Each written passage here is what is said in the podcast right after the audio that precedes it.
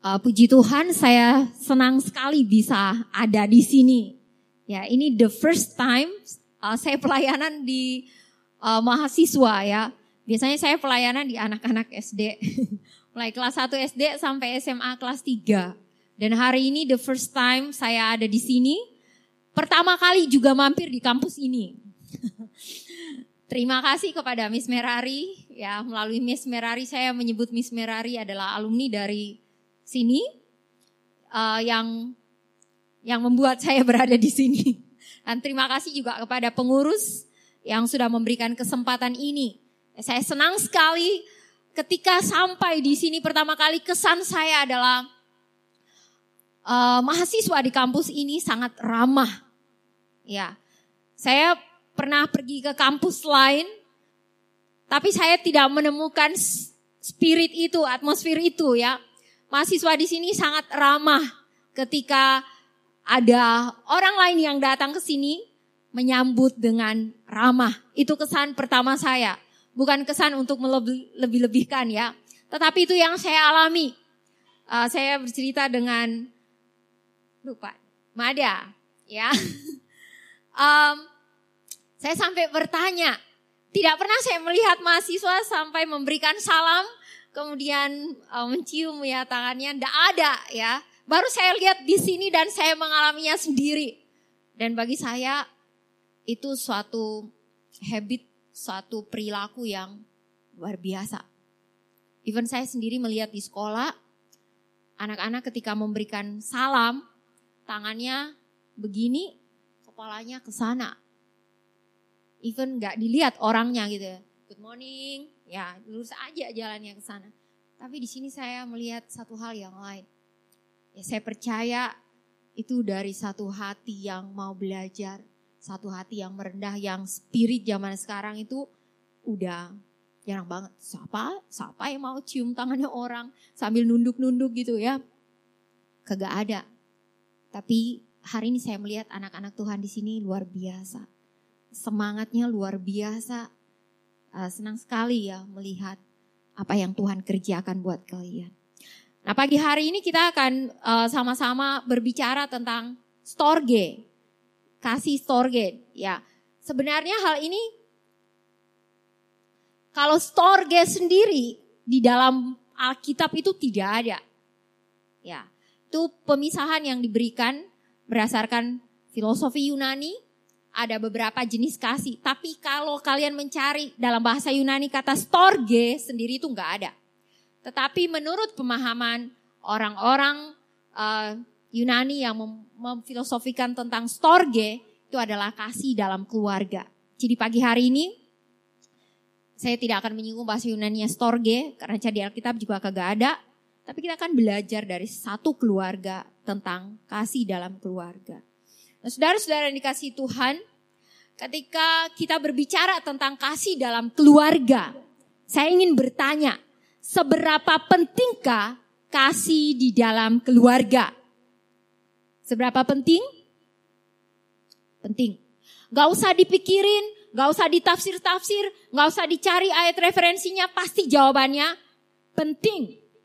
Nah, kalau itu penting, pertanyaan selanjutnya adalah Berdasarkan apa kita menjawab itu penting? Apakah hanya berdasarkan satu teori yang kita tahu dari Alkitab atau dari buku, sebuah pengetahuan yang kita tahu bahwa kasih itu penting di dalam sebuah keluarga, atau kita melihat dan kita mengalami dan kita melakukan sendiri bahwa kasih itu ada di dalam hati saya dan nyata di dalam hidup saya dan dimulai dari keluarga saya. Saudara-saudara yang dikasihi Tuhan, banyak orang tahu di dalam pikiran tentang kasih, konsep kasih, tapi hidupnya tanpa kasih. Di zaman akhir ini Alkitab menulis dalam 2 Timotius pasal 3 ayat 1 sampai 5. Kalau kita baca di sana keadaan manusia pada zaman akhir, manusia memfitnah, manusia um, memberontak dan anak-anak memberontak terhadap orang tua, Beribadah, tetap beribadah secara lahiriah. Datang ke gereja, datang ke persekutuan, tetapi tidak menghidupi ibadahnya. Semua hanya sampai di konsep pengetahuan kognitif. Ya, kalau kita belajar uh, seorang guru atau seorang dosen pasti ketika membuat sebuah lesson plan itu punya outputnya apa, uh, tujuannya apa, buat apakah uh, kognitifnya apa, afektifnya apa, kemudian psikomotornya apa. Nah, kebanyakan ketika kita berbicara tentang kasih itu sampai kepada kognitif saja. Saya tahu konsep cinta seperti apa. Saya tahu, uh, saya tahu mengasihi seperti apa. Tetapi pada prakteknya tidak ada.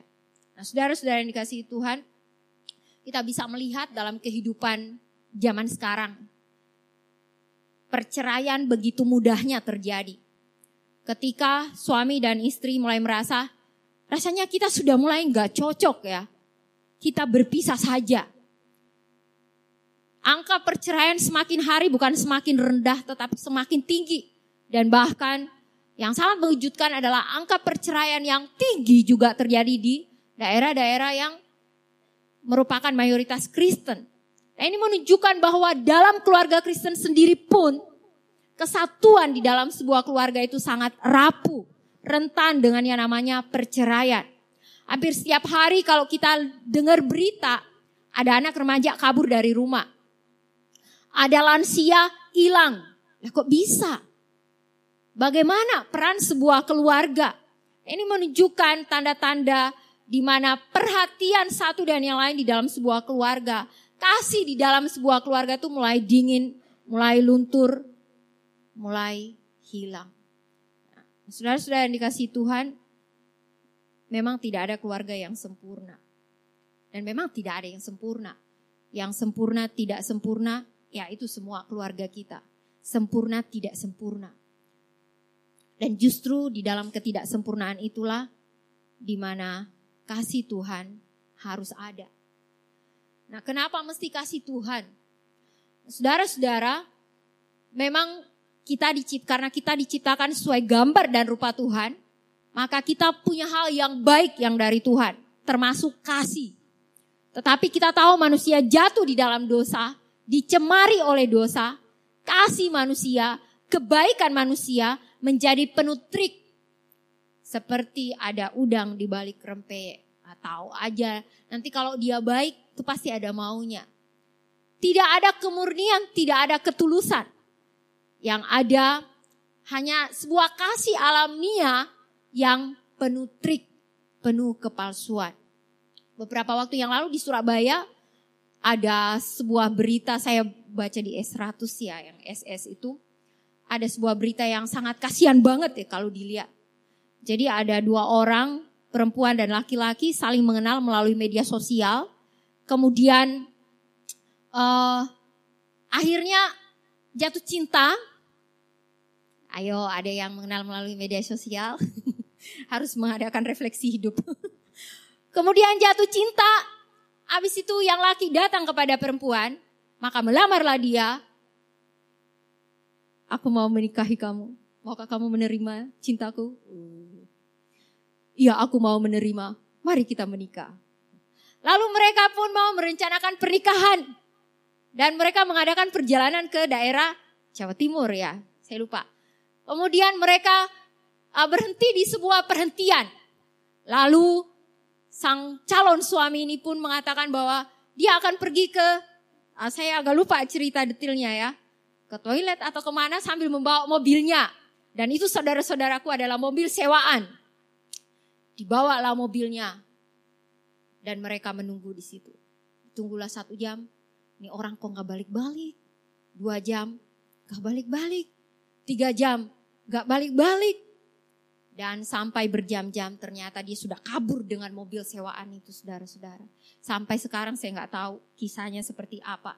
Tetapi di situ kita melihat bahwa cinta, kasih, orang bisa ngomong I love you. Tetapi belum tentu itu benar-benar love. Orang bisa ngomong, saya mengasihi kamu. Sebagai sebuah persekutuan di tempat ini, saya mengasihi kamu. Tapi belum tentu itu benar-benar mengasihi. Ya, banyak kejadian sekarang seperti itu. Nah, oleh karena itu pagi hari ini saya mau tekankan bahwa kita mengasihi karena Kristus lebih dulu mengasihi kita. Kasih yang murni walaupun tidak sempurna hanya bisa berasal dari kasih Kristus. Karena di dalam Kristus kita sendiri mengalami yang namanya diterima apa adanya, diampuni dosa kita, dikasihi sekalipun kita tidak layak dikasihi.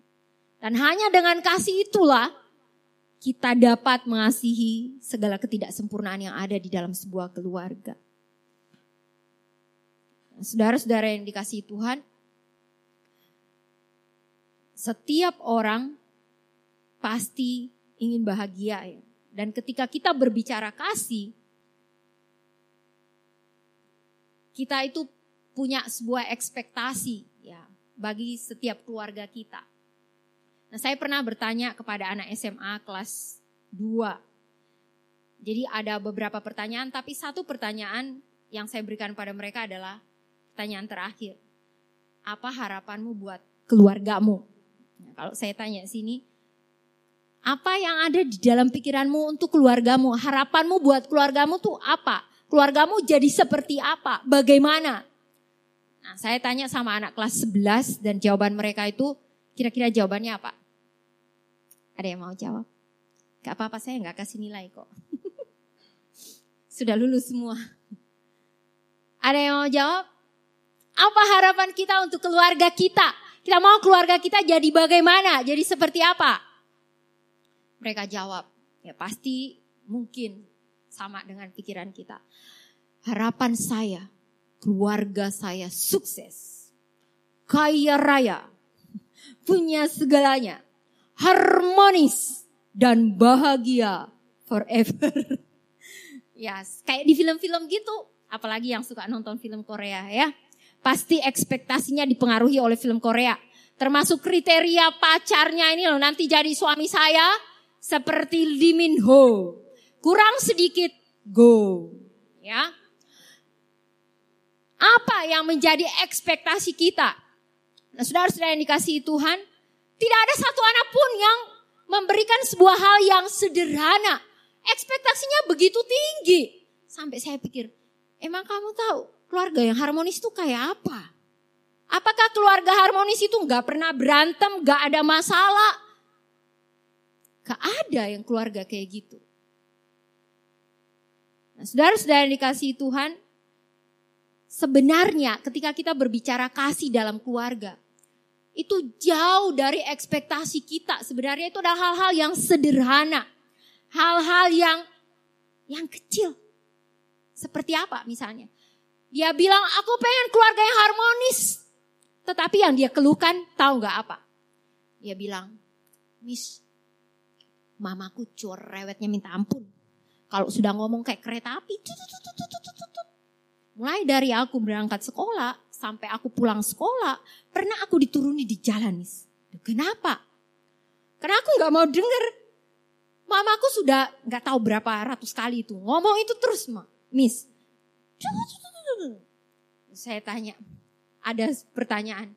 Pada siapa kalian paling sering berbohong? Seorang anak dengan cepatnya ya, seperti kecepatan cahaya itu mengatakan, Mama! Oh, Apakah mamamu tahu kalau kamu berbohong? Tidak, tidak akan pernah, tidak akan pernah tahu. Oh, kamu gak pernah minta maaf sama mamamu? Tak akan pernah. Tapi ditanya apa harapanmu untuk keluargamu? Harmonis, bahagia. Bilang, apa itu bahagia menurut kamu? Sedangkan kamu sama mamamu aja penuh dengan kebohongan. Kamu gak mau dengar uh, nasihat mamamu. Nah, saudara-saudara yang dikasih Tuhan di sini kita mau belajar satu hal ya. Bahwa kadang ekspektasi kita tentang kasih dalam sebuah keluarga itu terlalu tinggi. Yang kita butuhkan tuh hal yang sederhana sebenarnya. Apa? Yang kita butuhkan adalah ada pengertian di dalam sebuah keluarga. Ada kasih yang tulus di dalam sebuah keluarga. Papa dan mama bisa menjadi orang yang mengayomi hidup kita kita sebagai anak dapat belajar menjadi anak-anak yang hormati mereka. Itu hal-hal yang sebenarnya sederhana. Dan itulah yang mesti ada dalam sebuah keluarga. Ketika kita berbicara keluarga yang sukses, kayak raya, harmonis, bahagia, itu jauh sekali. Tidak realistis. Yang kita perlukan sebenarnya hal-hal kecil yang sederhana. Namun, hal-hal yang kecil dan sederhana ini justru sering diabaikan oleh sebuah keluarga. Dan mengakibatkan malapetaka besar. Kita mau lihat dari satu keluarga, saudara-saudara pagi ini. Uh, kisah ini biasanya jarang sekali diangkat ya. Kisah ini uh, biasanya dilupakan oleh orang karena kalau baca Alkitabnya panjang banget. Tadi kalau kalian di depan uh, lihat 2 Samuel pasal 13 sampai pasal 18. Kalau kita baca hari ini nggak selesai. nah, kita akan belajar melihat dari keluarga Daud. Mari kita buka Alkitab di dalam 2 Samuel.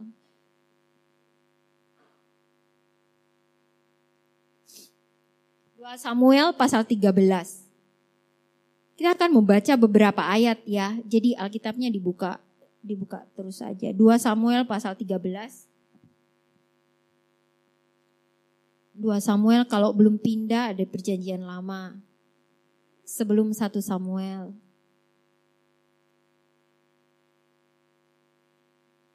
Nah, kita baca ayat 1. Nah, kalian dengerin aja ya, soalnya ayatnya loncat-loncat.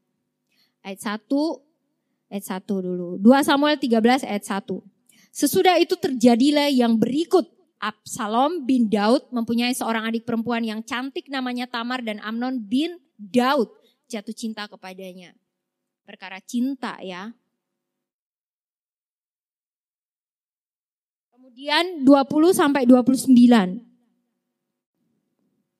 Bertanyalah Absalom kakaknya itu kepadanya. Nah, uh, saudara-saudara sekalian, ayat 20 ini sebenarnya di dalam bahasa Ibrani itu lebih halus ya. Kalau kata-kata di dalam terjemahan bahasa Indonesia ini kasar sekali. Apakah Amnon kakakmu itu bersetubuh dengan engkau? Di dalam bahasa Ibrani, Absalom yang adalah kakaknya Tamar, itu bertanya dengan sangat halus supaya dia tidak menyakiti hati Tamar. Jadi dia bertanya, apakah Amnon kakakmu itu sudah bersama-sama dengan engkau. Nah, jadi seorang kakak sangat mengerti perasaan adiknya. Jadi dia tidak seperti terjemahan bahasa Indonesia ya. Orang habis mengalami suatu hal yang sangat traumatis lalu kemudian ditanya, apakah Amnon sudah bersetubuh dengan engkau? Duh, sakit banget hatinya. Udah sakit mengalami pemerkosaan. Ini kisahnya Amnon memperkosa Tamar ya. Karena saking cintanya, ini cinta palsu pasti ya. Terhadap Tamar, kemudian dia memperkosa Tamar. Nah, Absalom bertanya ayat 20, apakah Amnon kakakmu, saya pakai terjemahan literalnya yang dari bahasa Ibrani ya. Apakah Amnon kakakmu bersudah bersama-sama dengan engkau? Maka sekarang adikku, diamlah saja bukankah Iya kakakmu, janganlah begitu memikirkan perkara itu. Lalu Tamar tinggal di rumah Absalom kakaknya itu seorang diri. Nah kata seorang diri di sini tidak berarti dia tinggal sendiri ya. Tapi seperti di dalam sebuah pengungsian. Jadi sebuah tempat bagi Tamar untuk um, tenang. Ketika segala perkara itu didengar Raja Daud, apa respon Raja Daud? Sangat marahlah ia. 22 dan Absalom tidak berkata kata dengan Amnon baik tentang yang jahat maupun tentang yang baik. Tetapi Absalom membenci Amnon sebab ia telah memperkosa Tamar adiknya. Kita loncat ke pasal 14.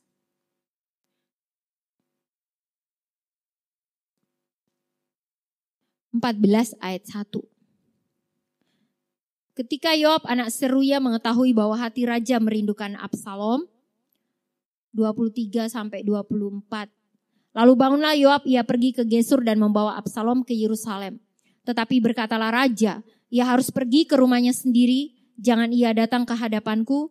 Jadi pergilah Absalom ke rumahnya sendiri dan ia tidak datang di hadapan raja. Kita lihat pasal 15 ayat 13 sampai 14.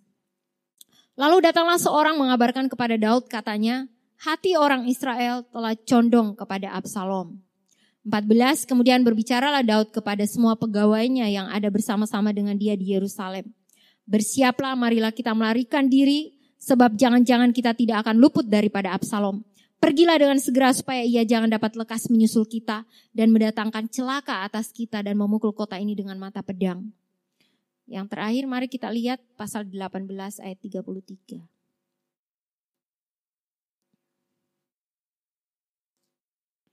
Pasal 18 ayat 33 ini setelah kematian Absalom ya. Maka terkejutlah raja dengan sedih, ia naik ke anjung pintu gerbang lalu menangis dan beginilah perkataannya sambil berjalan. Anakku Absalom, anakku Absalom, ah kalau aku mati menggantikan engkau, Absalom anakku, anakku.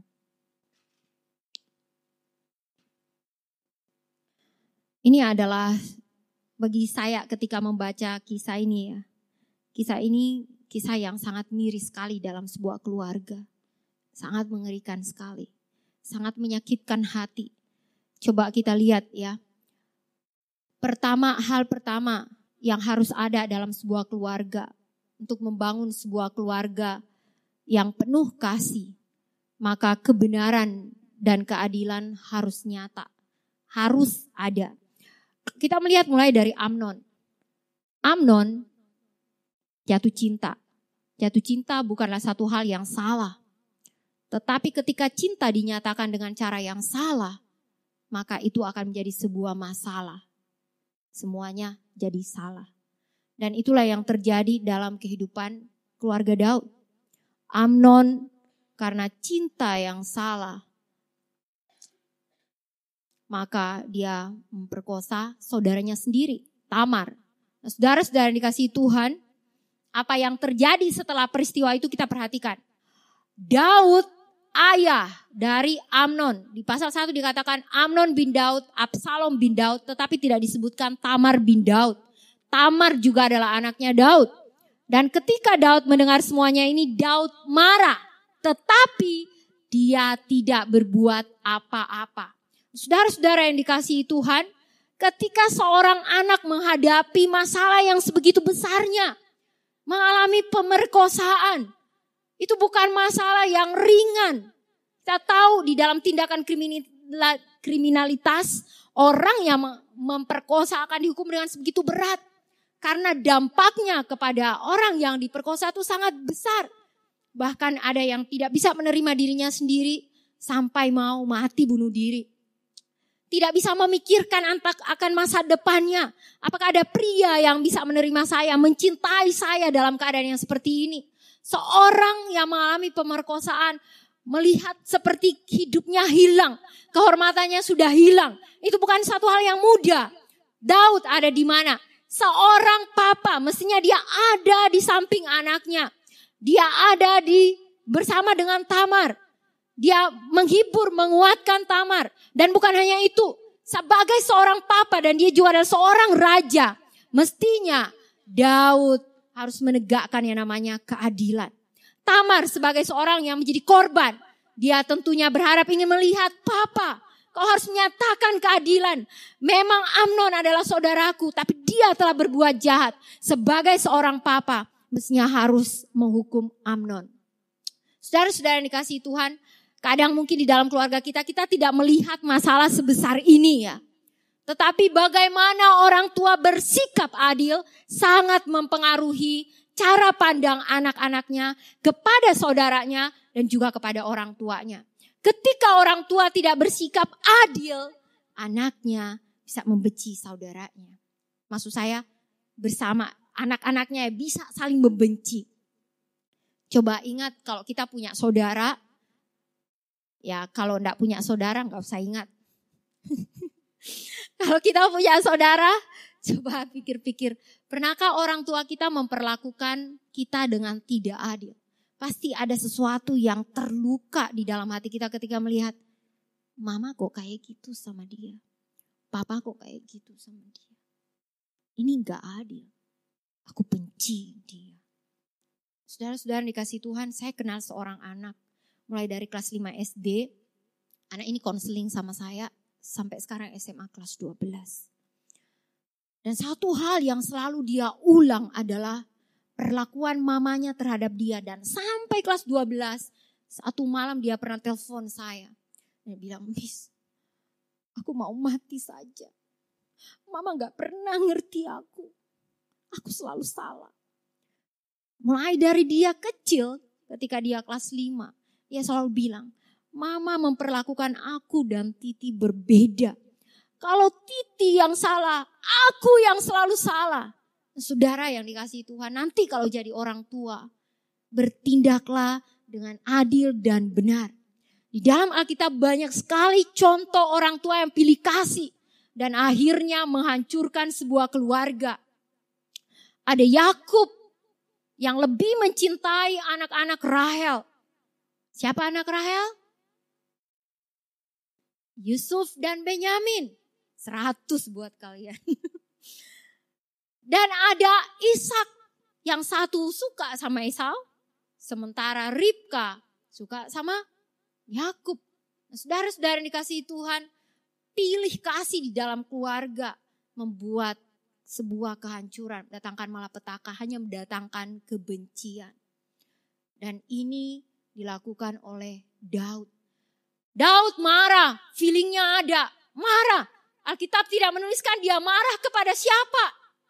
Marah kepada dirinya, marah kepada Amnon, atau marah kepada gak jelas. Tapi hanya dituliskan Daud marah. Nah saudara, orang tua ketika marah, ataupun kita ketika marah tanpa tujuan yang jelas, itu hanya akan melukai, meninggalkan luka yang dalam. Coba latihan marah pakai tujuan. Jangan marah. Pokoknya aku marah. Kamu marah sama siapa? Diam aja, pokoknya aku marah. Wah, kok marah begitu nggak lama darah tinggi stroke. Ya udah. Bye-bye gitu, selamat tinggal. Saudara-saudara yang dikasih Tuhan, kita akan lihat apa yang dilakukan Daud ini konsisten tidak konsisten. Dia konsisten dalam feelingnya. Nanti kita lihat sampai terakhir Daud tidak melakukan apa-apa. Papa macam apa Daud itu? Saudara-saudara sangat menyedihkan sekali cerita ini ya. Dan Absalom akhirnya benci kepada Amnon. Daud nggak melakukan apa-apa. Tidak datang kepada Tamar, tidak menghukum Amnon. Bahkan Absalom seorang kakak, dia mengambil peran papanya. Dia dialah yang menghibur Tamar. Dia bilang, "Udah kamu tinggal sini. Kamu aman di sini. Tunggu sampai waktunya." Mungkin Tamar gak ngerti. Padahal di hati kakaknya, aku akan balas kamu. Ketika orang tua tidak ada di sana, maka kebencian yang muncul, dendam yang muncul.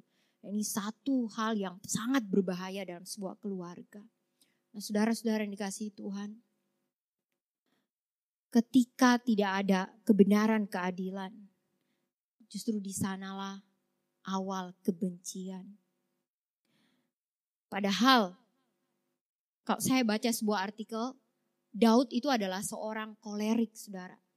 Nah, seorang kolerik mestinya kecenderungannya tegas ya. Secara alamiah dia tegas. Tapi seorang kolerik hanya bisa marah, saudara. Tanpa melakukan apa-apa. Dan ini sebuah hal yang sangat ironis sekali. Dia juga adalah seorang raja. Yang kalau rakyatnya datang dia bilang, kamu salah. Kamu harus menghadapi hukuman ini. Tetapi terhadap anaknya sendiri dia tidak melakukan apa-apa. Daud begitu lemah dan ini adalah awal sebuah kehancuran dari keluarganya. Saudara sudah dikasih Tuhan hal yang kedua adalah pentingnya membangun relasi dan komunikasi. Jadi setelah Amnon memperkosa Tamar, Daud marah tidak berbuat apa-apa. Kita melihat Absalom lalu membuat sebuah acara pengguntingan bulu domba. Dan dia mengundang Daud sebenarnya dan semua anak raja. Tetapi apa yang terjadi? Daud menolak undangan Absalom. Kalau kita sebagai sebuah keluarga, kalau diundang sama keluarga kita pasti datang dong ya. Kalau nggak datang, kalau saya ingat papa mama saya, ih nggak enak nggak datang. Kita kan saudara, kita datang. Even adik saya barusan menikah bulan Desember, walaupun bayar pesawat sangat mahal sekali. PP satu orang uh, 4 juta lebih ya ke Manado. Tapi karena saudara, ya udah walaupun bayar mahal kita pulang. Saudara sudah dikasih Tuhan, Absalom mengundang Daud. Tapi Daud ngeremehin. Dan akhirnya Absalom minta, ya udah Amnonnya aja datang. Kenapa mesti Amnon? Sampai waktu itu tidak ada sebuah rekonsiliasi. Tidak ada sebuah komunikasi yang terbuka. Tidak ada Daud bilang, ya kamu maafin adikmu atau saudaramu. Papa akan melakukan ini kepada dia. Tidak ada. Saudara-saudara, kalau seandainya ya, Daud mungkin datang kepada acaranya Absalom ini, mungkin Absalom gak jadi bunuh Amnon. Tapi itu Daud gak datang. Dia gak berpikir apa akibatnya. Akhirnya Amnon dibunuh. Ketika Amnon mati, saudara-saudara yang dikasih Tuhan, apa yang menjadi respon Daud? Daud menangis Daud ini ternyata bukan hanya kolerik saudara, tapi Daud ini adalah seorang melankolis. Nah seorang melankolis, dia adalah orang yang uh, romantis mestinya ya. Dan kita bisa lihat ketika Daud melihat Bathsheba, nah ini saya lupa di depan tadi ya. Ketika Daud melihat Bathsheba, Daud ini gampang tertarik dengan perempuan-perempuan cantik. Tapi ketika anak perempuannya sendiri mengalami satu masalah yang begitu besar, tidak ada satu empati yang dirasakan oleh Daud kepada anaknya. Nah, saudara-saudara yang dikasih Tuhan, di sini Daud ini seorang melankolis. Dia menangis. Dia berduka atas kematian seorang Amnon anaknya. Tetapi tetap tidak ada komunikasi dengan Absalom. Tidak ada komunikasi dengan Tamar keluarga seperti apa yang dibangun oleh Daud ini. Nah, saudara-saudara, ketika orang tua tidak melakukan perannya, maka anak-anak yang akan melakukan perannya dengan cara mereka sendiri. Komunikasi dengan kata-kata tidak dijalankan, maka komunikasi dengan cara ekstrim dilakukan oleh Absalom. Itu apa? Pemberontakan. Jangan heran kalau kita melihat, ya mungkin juga ada mahasiswa paling banyak remaja ya karena dalam usia-usia yang usia pemberontakan memang ya. Ketika mereka melihat bahwa orang tua tidak mampu memahami mereka, tidak dapat berkomunikasi dengan mereka, mereka akan memberontak terhadap orang tua menunjukkan begini loh caranya. Saudara-saudara yang dikasih Tuhan, ini sangat penting untuk kita pahami di dalam kehidupan kita sebagai sebuah keluarga. Dan yang terakhir, biasanya kalau ngomong terakhir senang ya, sudah selesai soalnya.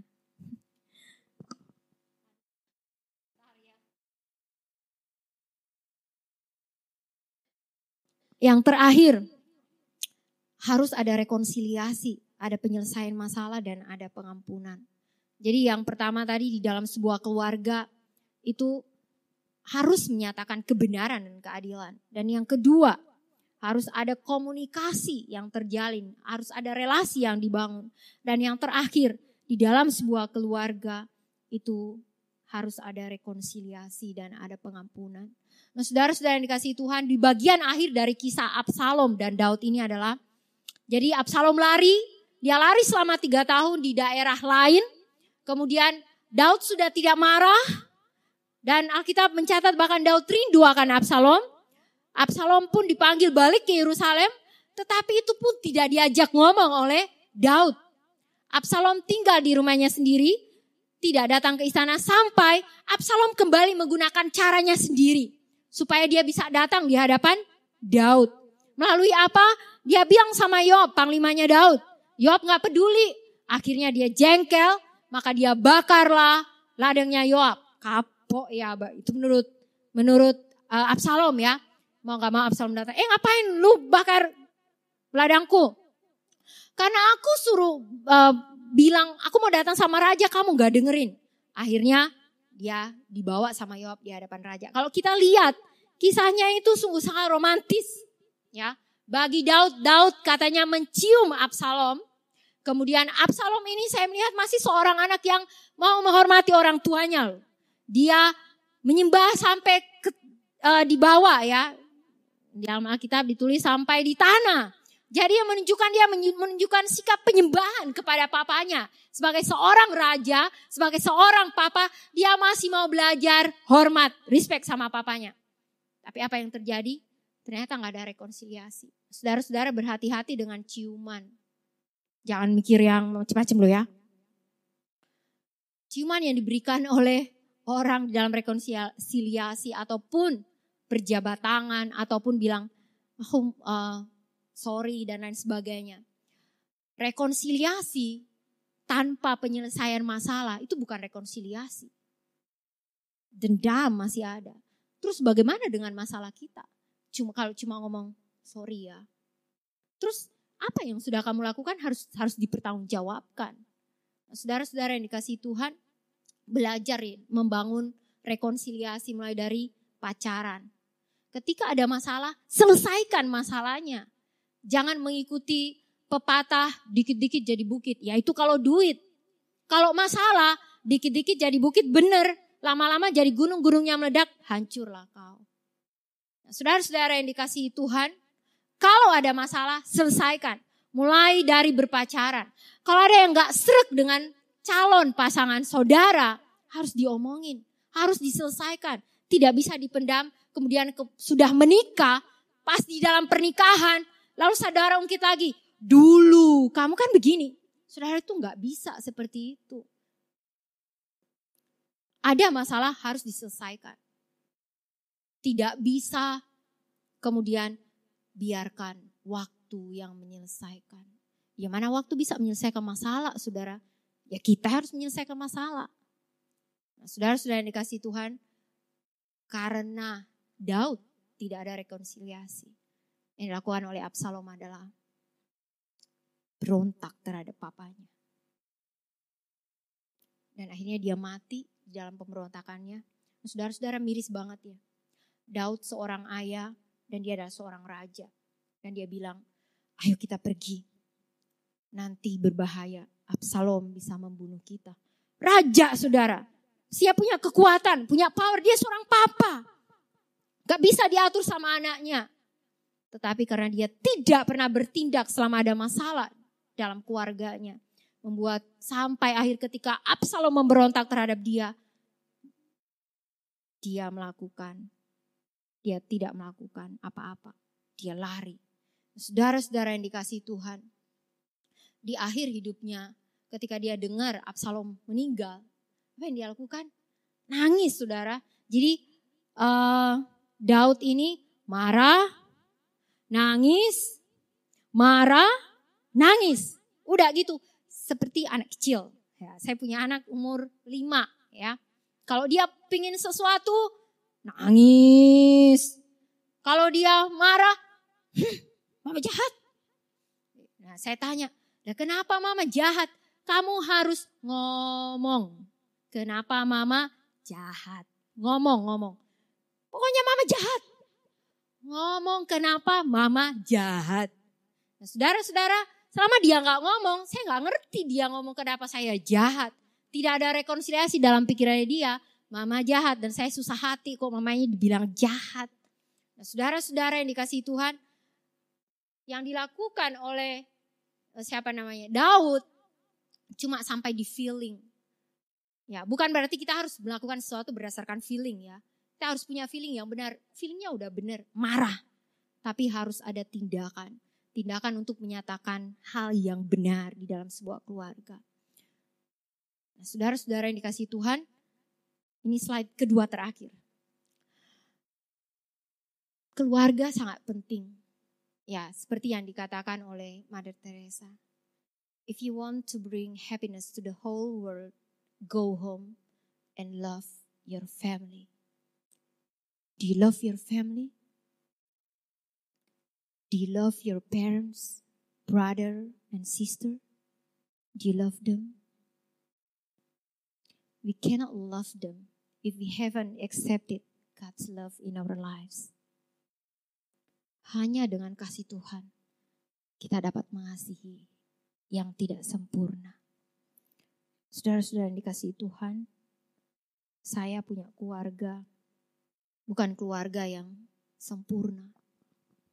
papa saya seorang mirip Daud dan memang namanya Daud. Karakternya juga mirip, keras.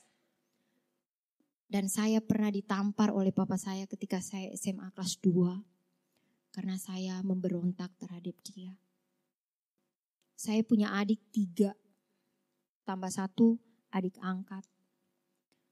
Dalam kehidupan saya dengan adik-adik saya, saya pernah mengalami sebuah penyesalan yang sangat besar ya, terutama sama adik perempuan saya. Adik perempuan saya ini mengalami hidup yang tidak mudah. Dan pada akhirnya dia dengan sudah menikah, tapi dia dengan suaminya akhirnya berpisah. Saudara-saudara yang dikasih Tuhan, dan dua tahun lalu adik saya ini ketahuan hamil tanpa tahu papanya siapa. Dan sampai sekarang tidak tahu papanya siapa. Saya papanya anaknya maksudnya ya. Saya pernah bertanya kepada dia. Saya tidak memaksa dia untuk mengakui, walaupun saya tahu dia sedang berbohong. Tetapi demi sebuah relasi antara kakak dan adik, saya menghargai dia. Sampai hari ini saya terus ada bersama dia, mensupport dia dengan dua anaknya. Dia yang ya sama suaminya udah berpisah dan anak yang kedua tidak tahu. Saya sendiri secara pribadi berpikir ketika anak saya bisa memanggil papa. Ketika kita bisa bersama, bermain bersama, ada mama, ada papa. Saya hanya berpikir, kesian anak-anak saudara saya. Mereka bahkan tidak bisa memanggil Papa. Saudara-saudara yang dikasih Tuhan, itulah realita kehidupan.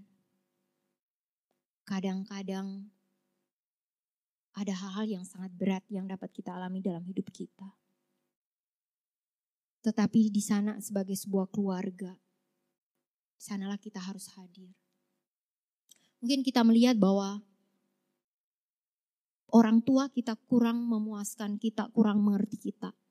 Tapi kita sebagai anak-anak Tuhan yang sudah menerima kasihnya Tuhan, kitalah yang harus membangun relasi. Kitalah yang harus membangun komunikasi. Doa saya yang paling dalam, selama mulai dari saya SMA kelas 2 bertobat ya, sampai saya lulus kuliah tahun 2000 2000 2000-an ya.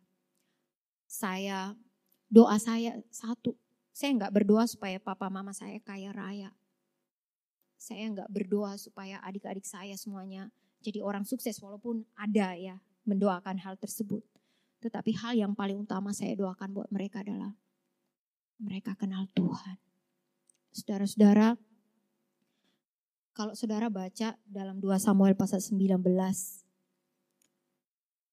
itu Daud dalam semua tangisannya dia di bagian ini Daud menangis yang paling nyaring. Kenapa dia menangis yang paling nyaring? Dia seorang yang kenal Tuhan, tapi anaknya pergi tanpa mengenal Tuhan. Anaknya memberontak terhadap dia. Absalom ditulis di Alkitab sebagai seorang yang cantik, pun dia laki-laki yang menunjukkan betapa gagahnya dia dan orang Israel mengagumi kegantengannya dia.